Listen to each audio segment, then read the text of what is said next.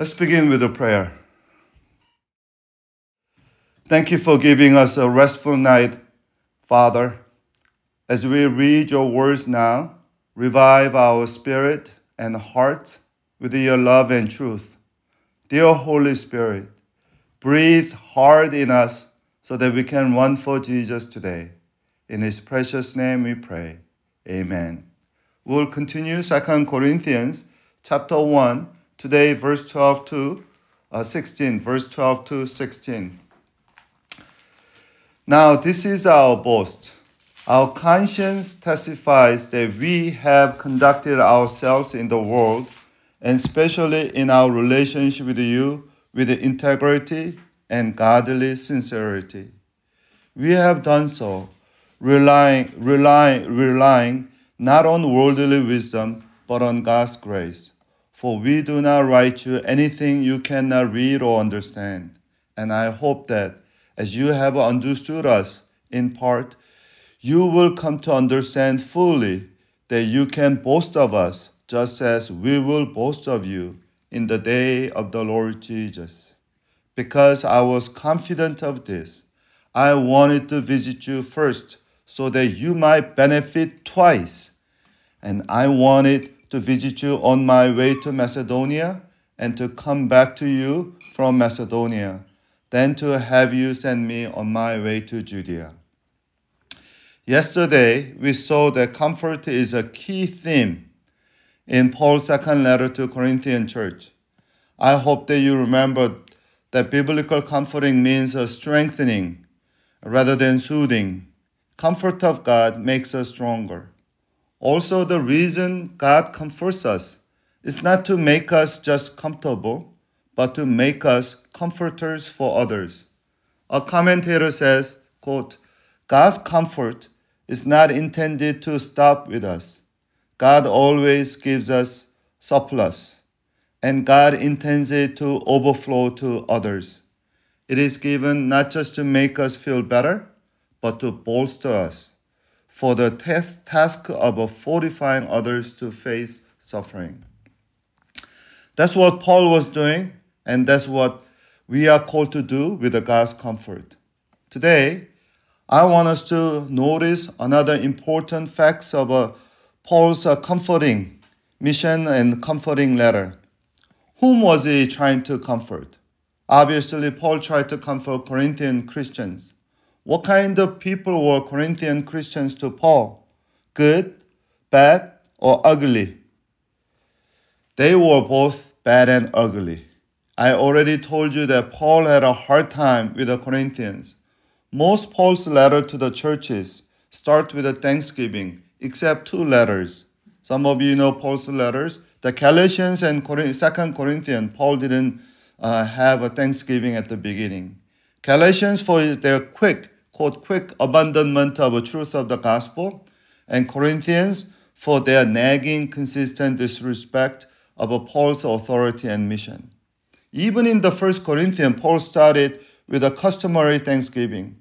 In Second Corinthians, there was not even a customary thanksgiving. He just praised God who comforts. Rather, Paul begins today, text is verse 12 mentioning conscience, integrity, and sincerity.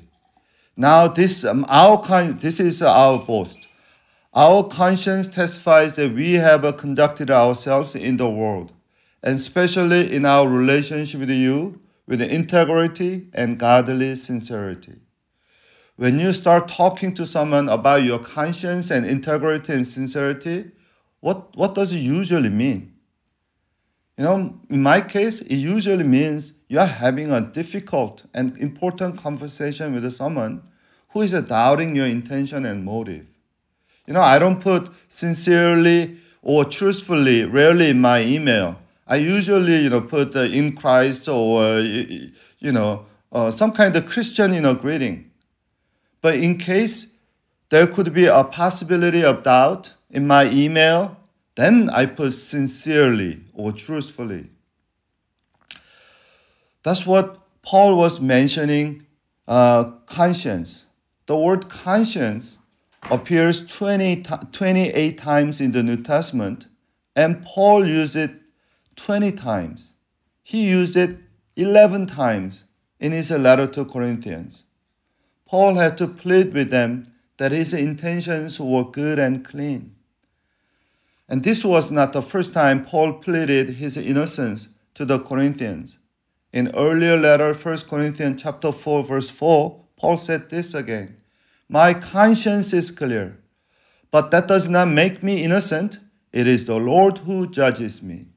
Therefore, judge nothing before the appointed time. Wait until the Lord comes. And he will bring to light what is hidden in darkness and will expose the motives of the heart. At that time, each will receive their praise from God.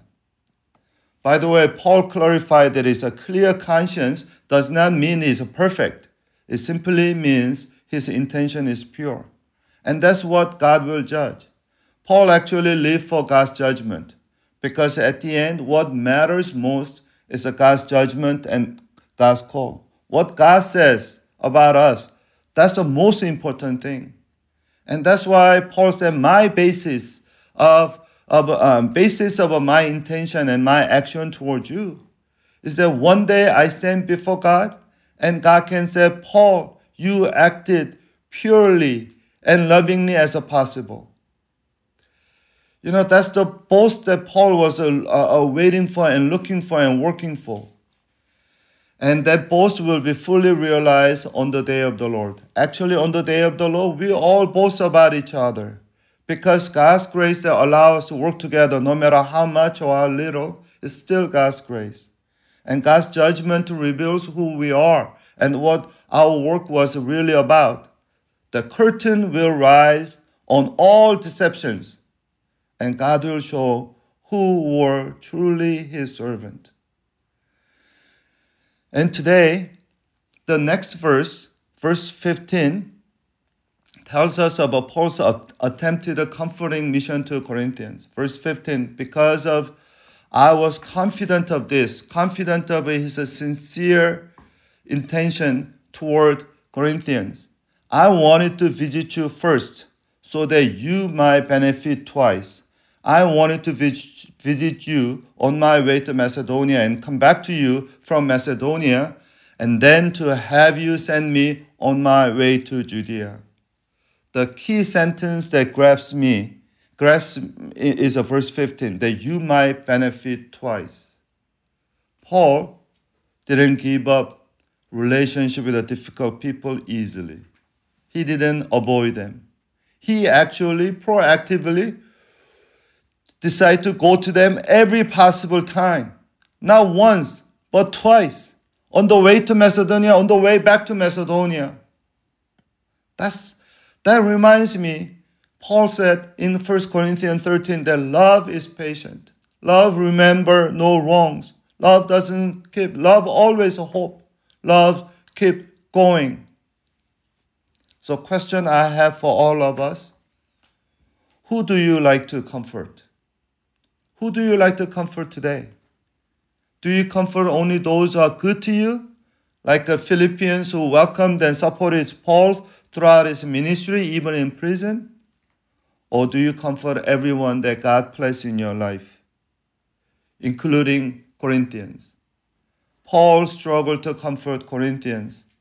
And that's, that's why this letter, and his letter was blessed so many people in their spiritual journey and struggles.